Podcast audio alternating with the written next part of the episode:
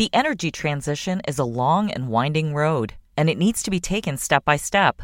Learn more at SiemensEnergy.com. This is Barron's Live. Each weekday, we bring you live conversations from our newsrooms about what's moving the market right now. On this podcast, we take you inside those conversations the stories, the ideas, and the stocks to watch so you can invest smarter. Now, let's dial in. Good afternoon, everyone, and welcome to Barron's Live. My name is Leslie Hendrickson. I'm a reporter with Mansion Global. Today with me is Danielle Hale, Chief Economist of Realtor.com, and Marshall Pickett and Laura Livaday, who are both agents at North Carolina's Ivester Jackson, which is part of Christie's International Real Estate. Welcome, Danielle, Marshall, and Laura. Thank you. Thank you. Great to be we, here. Yeah, thanks again. Um, we're all here to talk about the luxury segment of the Wall Street Journal, Realtor.com Emerging Housing Markets Index. The, and the top two destinations on that index, which were Wilmington and Asheville, both in North Carolina. Before we start, just a reminder to the audience that you can ask questions. So please um, ask those and we'll get to them at the end. Danielle, I want to start with you. I'd love to get an introduction to what the index actually is and its methodology. Sure, absolutely. So, at a really high level, the Wall Street Journal, Realtor.com Emerging Housing Markets Index, which is a bit of a mouthful, um, it's a collaboration between the Wall Street Journal and Realtor.com where we aim to identify the best markets for home purchases. We're leveraging Realtor.com's real estate insights, looking at the balance of supply and demand, as well as recent price trends to get a sense of which housing markets are doing well and then we're complementing that with business and market data insights pulled together by the Wall Street Journal team. And this includes things like the local unemployment rate, wages, cost of living, um, things to do in an area like small businesses and amenities, commute time. Uh, we also look at the share of foreign born in an area and effective real estate taxes to really get a whole sense of how dynamic and livable these communities are. We do this at the median level for the top 300 markets in the country. And then we also run a curated list of 60 luxury markets. And so, as you mentioned, we're talking about the luxury list here today. Um, and, and that's basically what we're trying to do identify places where you'd want to live, where the real estate market says that your investment is going to do well. Great. Thank you for that. So, what factors have made so many Sunbelt cities, and the Sunbelt is you know this huge swath of, of southern part of the country between Florida and California. What's made those cities so appealing and ranked so highly on the index? Yeah, this quarter's list was really interesting. So in, in the main market, the overall number one area was um, Rapid City, South Dakota, which is not in the Sun Belt. But in the luxury market, the Sun Belt really stood out. So number one, um, the number one market is a beach town in North Carolina, Wilmington, North Carolina. And the number two market, also in North Carolina, is a mountain town in Asheville. Um, and Charlottesville is number three. So areas on the south, we saw other areas in Florida um, and across the Sun Belt really well represented on the list. Many of these markets have drawn in residents because people have a lot of flexibility now that they maybe didn't have before. They're less tied to living where their job is um, than they've ever been before. And people have taken advantage of that to relocate and to relocate to areas that have great quality of life. As I mentioned, beach town and a mountain town are on top of the list. So looking for outdoor activities. And then, of course, a lot of these areas have lower effective taxes um, than some of the higher tax areas that people are often leaving. And in a um, in an era where the SALT deductions, state and local tax deductions are limited, that is also um, a nice bonus in addition to all the other quality of life factors that make these areas really enjoyable. Right right? So there's been a lot of talk about migration, especially from higher tax areas, higher cost of living areas, and cities like San Francisco, New York City, LA. Is that still happening? And do you think that will continue? So the data suggests that yes, we are still seeing people look um, outside of these major metros. Interestingly, some of the recent cross-market demand data shows that some people are, are going back to these cities, particularly the DC area and New York City. Um, but I think it's fair to say there's a bit of two-way travel um, when it comes to real estate shopping. That people are looking back and forth, um, maybe keeping a small place in the city and then also having a place to retreat to um, as they're able. So, um, so yes, there is a lot of real estate cross market traffic. We're continuing to track that in the data. Great. And what about inventory? Um, you've talked recently about the real estate refresh and how inventory is starting to grow again after record lows. But obviously, there are still issues. Can you talk a little bit about that? Yeah, so the real estate refresh is relative. Relative to a year ago, we are starting to see more homes available for sale. But relative to before the pandemic, we still are looking at half as many homes for sale. So it really depends on what your comparison point is. If you've been shopping for the last year or so, you might see more options than you have over that time frame. If you've been shopping for a couple years or if the last time that you were shopping for real estate was two or more years ago, it's still going to feel like there aren't very many homes available for sale. And then, of course, depending on what market you're in, you're going to experience different local conditions. So um, it really is relative. But we're starting to see more homes available for sale. That is a good sign for buyers who have, have had to contend with really not very many options for sale um, in the housing market over the last couple of years. Great, thank you. Um, so, Marshall, I want to turn to you.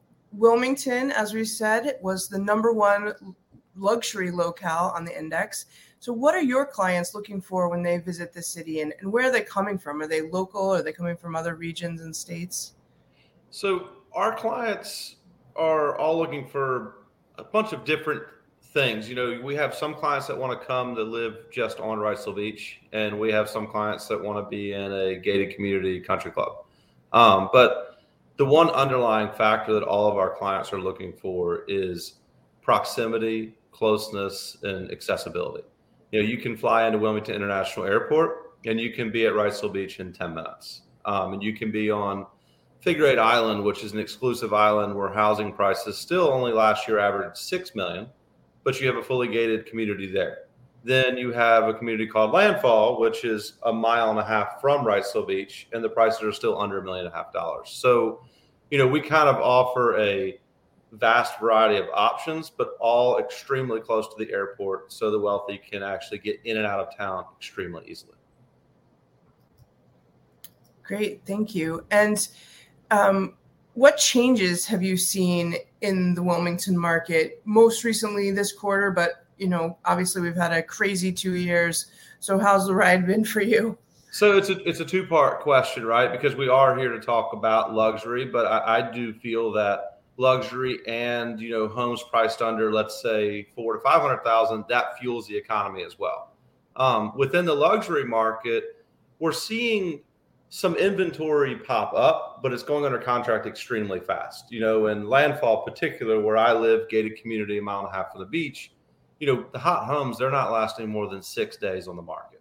Um, the uptick was maybe twenty percent, but you're talking about you know 14 homes to 17 homes, right? So it's not very much.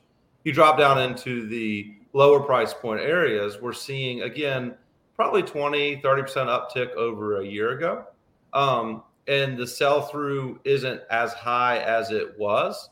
But again, it's case by case basis because people are pushing their budgets, they're pushing the market, they're pushing the boundaries. And houses that need some work aren't selling, but houses that are fully renovated and don't need a lot of work are still blowing off the shelves with, you know, 10, 15, 20 offers, right? So it it's case by case basis, but I would say if your home looks good, doesn't need a lot of work in the lower end price point, it's going to sell extremely fast. The luxury market's a little bit different because some people want to personalize and make those homes their own.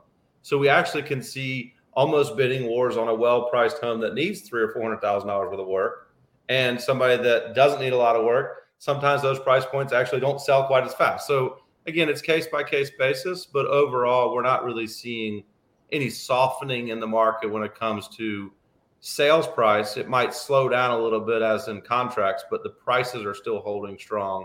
And depending on the price point, some prices are still actually rising. Gotcha. You talked a little bit about the kinds of uh, properties that people are looking for. Are there any must have amenities in Wilmington?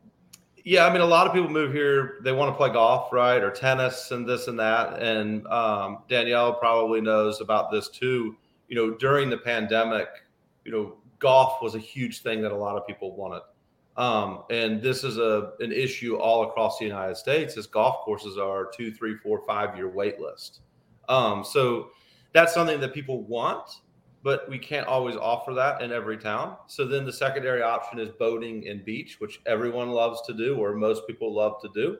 And that you don't have a wait list for, right? Like you can just go boating. So people can come enjoy the lifestyle while they're waiting on the membership. So we kind of offer the best of both worlds. Gotcha. Thank you. So, um, what about you, Laura? Of course, you work in the mountains of North Carolina, in and around Asheville, which mm-hmm. is the mm-hmm. second spot on our list. What draws buyers to that area? And are you finding that they're local or they're coming from from out of state? Um, so, it's the quality of life of Asheville. It's the weather. We have great weather. We have four distinct seasons, and so we have a lot of draw because of the weather. Um, we have great affordable um, real estate in the luxury market. Um, we're considered the most affordable affiliate out of the Christie's International Network. So um, our housing is still affordable, and we still have some inventory that um, gives buyers options. Um, our buyers are coming from out of state, and we're mainly getting um, or originally we would have buyers from New York and Florida, and that would be our main segment of buyers. But now we're seeing buyers coming from the West Coast, Texas, um, really all over the United States are starting to flood to Asheville. And, you know, it's really because of, um, I think it's the mountains and the lifestyle that we provide. Great. And what are they looking for in terms of housing? And are there any must have amenities in Asheville? Everyone wants a view. We have beautiful mountains and beautiful views. So having a view is really great. Um, proximity to downtown Asheville because of all the restaurants and shopping and um, art galleries and shows that they can go to is also um, usually high on the priority list. Um, we have really great health care as well. So um, for the older generation, being closer to uh, the hospital um, sometimes is on their on their list as well. Great. And do you see many investors, people, you know, coming in to rent, or um, is it mostly primary home buyers? In the luxury market, we're seeing a lot of primary. We're seeing um, a lot of people buying a second home and then they plan on retiring here. So um, it is a little bit of an investment because um, they're speculating about the future. And a lot of people are buying in Asheville right now because they feel like we're at such a great price point that there's only you know room to increase their um, quality of you know their investment that the investment will continue to increase. Uh, in the lower end you do see some investors but in the luxury market it is for personal use. Gotcha. And what about you marshall? Are you seeing investors in wilmington yeah, I mean, absolutely. A beach town, right? You're going to see investors that come in for a second home, put it in an Airbnb, VRBO type program.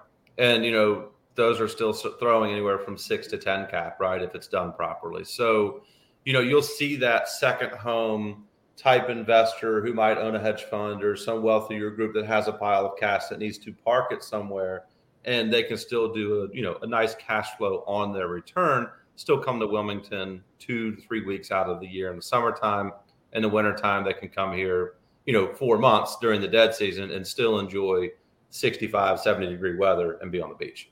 Um, lower end price point, absolutely seeing a lot of, I guess I wouldn't say investors, we're just seeing a lot of cash buyers from up north. You know, the retirees up north, you know, in that three to five hundred thousand dollar range. You know, they are outpricing a lot of the local people here um, because they're outbidding them with cash versus people who are putting 10, 20% down or 5% down. Right. So this is a question for both of you, but um, how are you prepping buyers to make offers in, in what's still a competitive market? Marshall, maybe we'll start with you on that. You know, it, it's it's always different, right, as to who you're working with. And North Carolina has some very interesting laws in place when it comes to putting offers. We have what's called a due diligence fee, which is essentially non-refundable once the home goes under contract.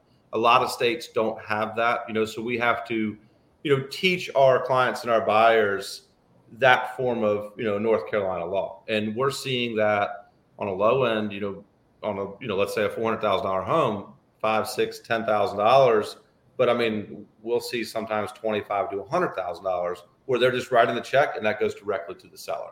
So when it comes to coaching our buyers in every price point, number one, it's explaining the differences between how, how North Carolina does business and other states, and then really just laying out the you know the process and giving as much factual information as we can give them as to how the market's going.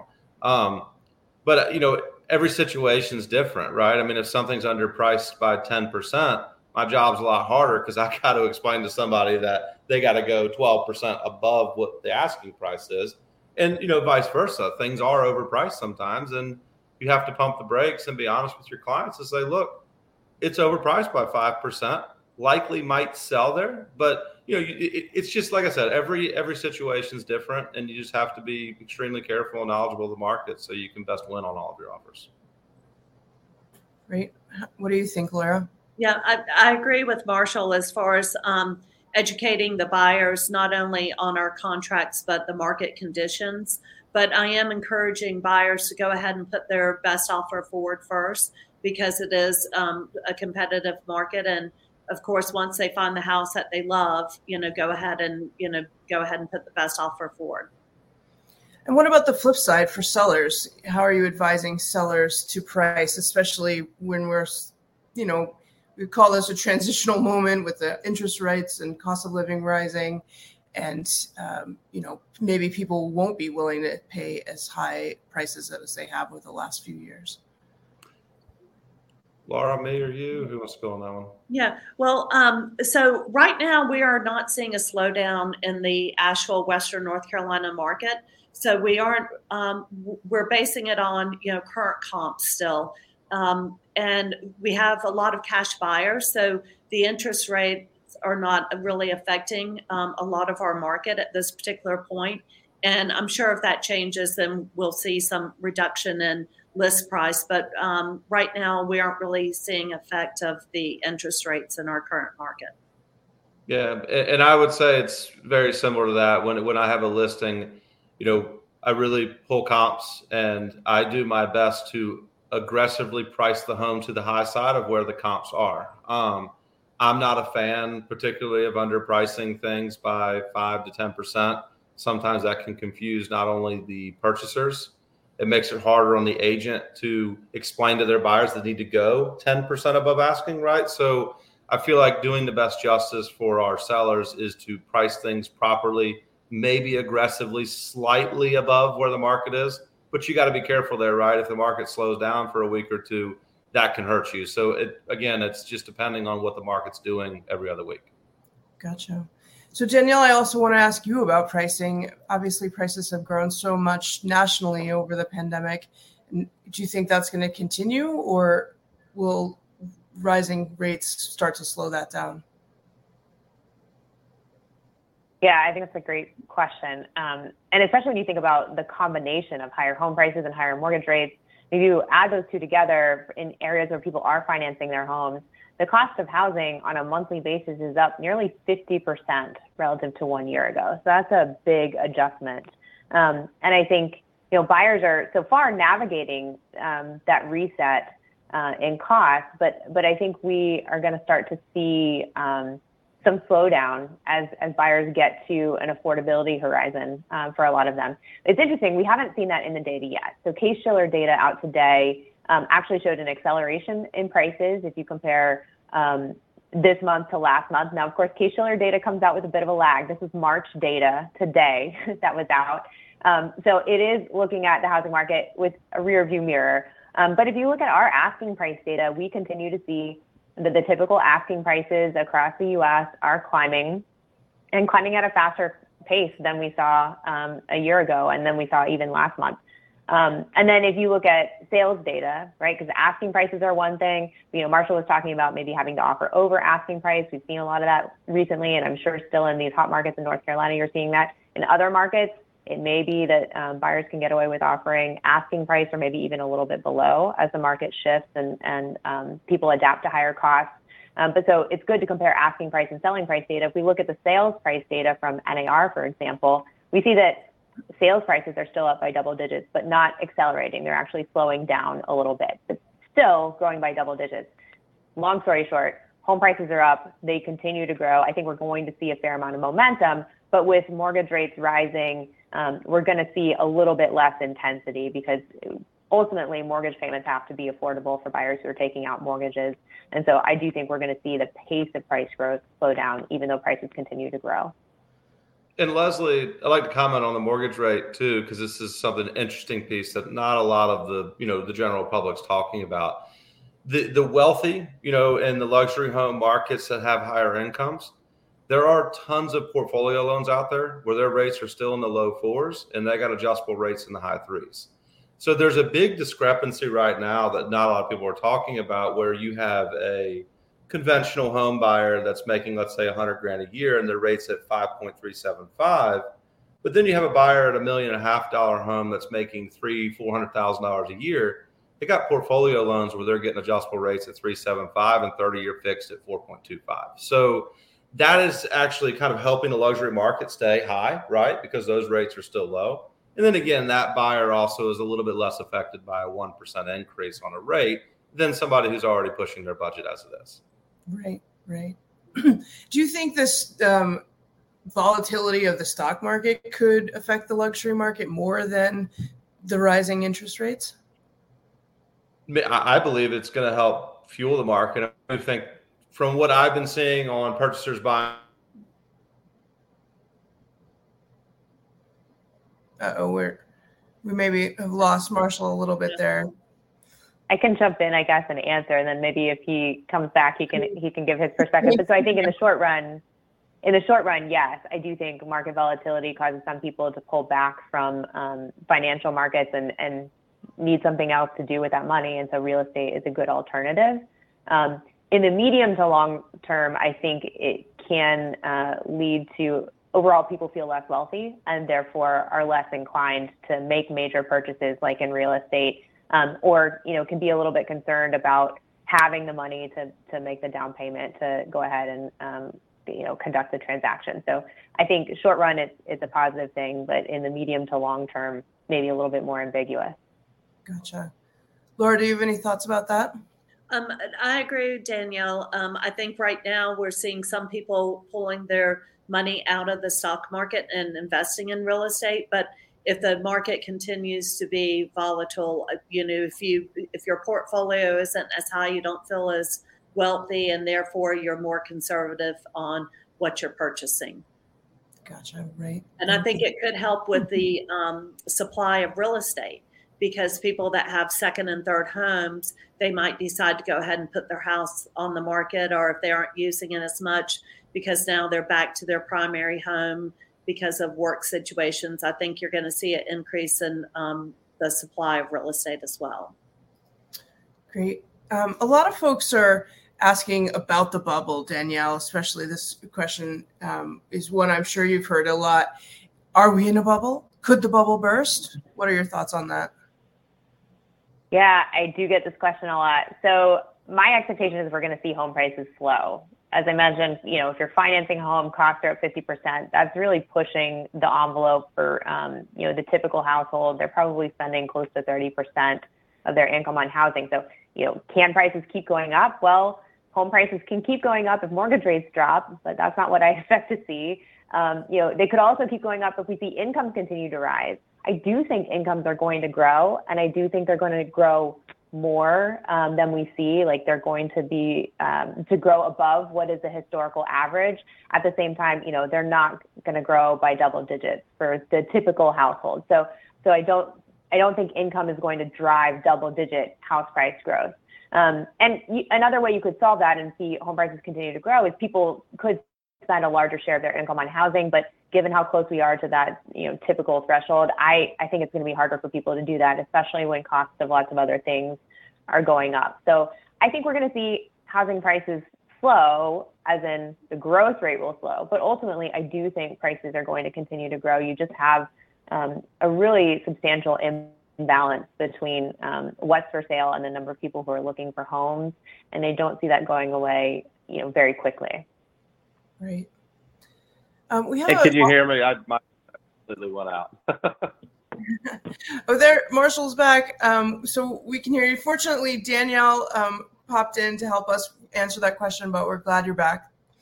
Um, we have a question from the audience. Um, Hal is asking, what is a reasonable five to 10 year rate of return on an investment? What can you expect uh, reasonably for a, in five to 10 years on, on an investment? Um, Danielle, why don't we start with you on that? Um, so, you know, that is a question that I have not looked at um, from the perspective of real estate data. So, I don't have a great rule of thumb for real estate on this, but, you know, you would look to alternative investments, right? And stock market tends to return about 7%. So, I would expect you, you'd see something higher than that 7% rate. Um, but, uh, you know, it may be that Marshall or Laura has more particulars with respect to real estate on that question. Yeah, I, I can help a little bit there. It's it's a loaded question, right? If you're in the stock market and you're looking for, let's say, a seven percent return, that's all on paper. Um, in real estate, a lot of the funds out there are looking for anywhere between five and six percent.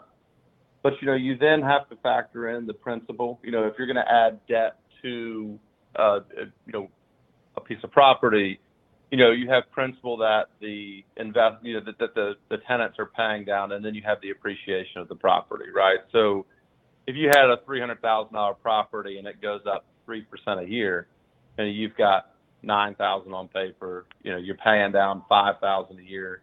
And if you're doing 6% return on your money, personal cash flow, you could be looking upwards of 20% annually but you know that's more on an IRR basis than it is on what you're generally cash flowing every month. So it, it it's a hard question to really answer, and it's very hard to project something five to ten years out. You really don't know where the market's going to be. If you did it three years ago, you'd be up what 50, 60 percent in a couple years. Right. Laura, do you have any other thoughts on that? Um, I, I, think it's I think it's a really hard question right now because of the current market conditions. Um, we're seeing the increase in um, demand for Asheville, but because of like what we were saying with the overall inflation and increase in interest rates, um, I think that is a, you know a little bit hard to say. I think that you could probably count on at least five percent in the Asheville market currently, but um, you know, in five to 10 years, I'm not sure if that would stay the same or if there'd be some fluctuations in that. Fair enough. Um, we also have a, a, few questions about Florida.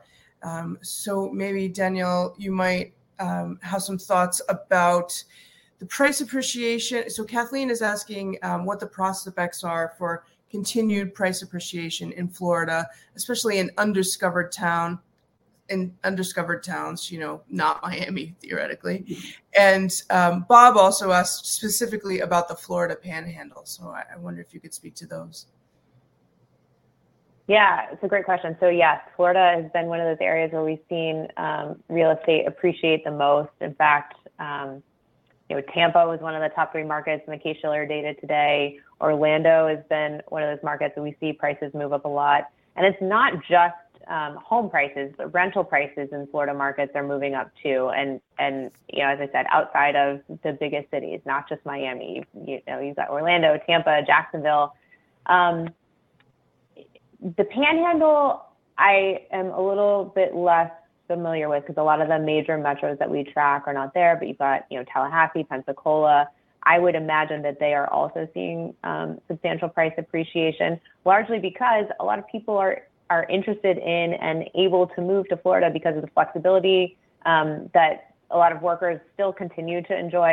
Um, and then also you've got, you know, a wave of um, baby boomers, you know, considering retiring. And then of course, as Florida is famous for its lack of state income tax, which um, is also a big selling point. So, um, you know, if you're thinking about real estate in Florida, I think, you know, there are lots of reasons to consider it. I think another important thing to think about is things like the flood risk. Fortunately, if you want to research that information, we've got a section on uh, homes for sale on realtor.com where you can actually see what your house's flood risk is at a property level. Um, so if you're thinking about making a transition, and maybe aren't super familiar with Florida markets, I would highly recommend checking that out um, when you're when you're considering that kind of real estate. Great. Well, we are almost out of time, and I appreciate you all being here. Thank you so much for joining us. And thanks to the audience for tuning in. Please join us back here tomorrow when Market Watch personal finance deputy editor and the author of financial of the financial face-off column, Leslie Albrecht, joins Market Watch managing editor Stephen Kutz to discuss the most interesting questions from that financial face-off column. That's going to include whether it's better to buy or lease a car, or whether it's better to buy to get a cat or a dog. So that'll be interesting hear. Thanks so much for listening and have a great week. Take care, everyone. The energy transition is a long and winding road, and it needs to be taken step by step. Learn more at SiemensEnergy.com.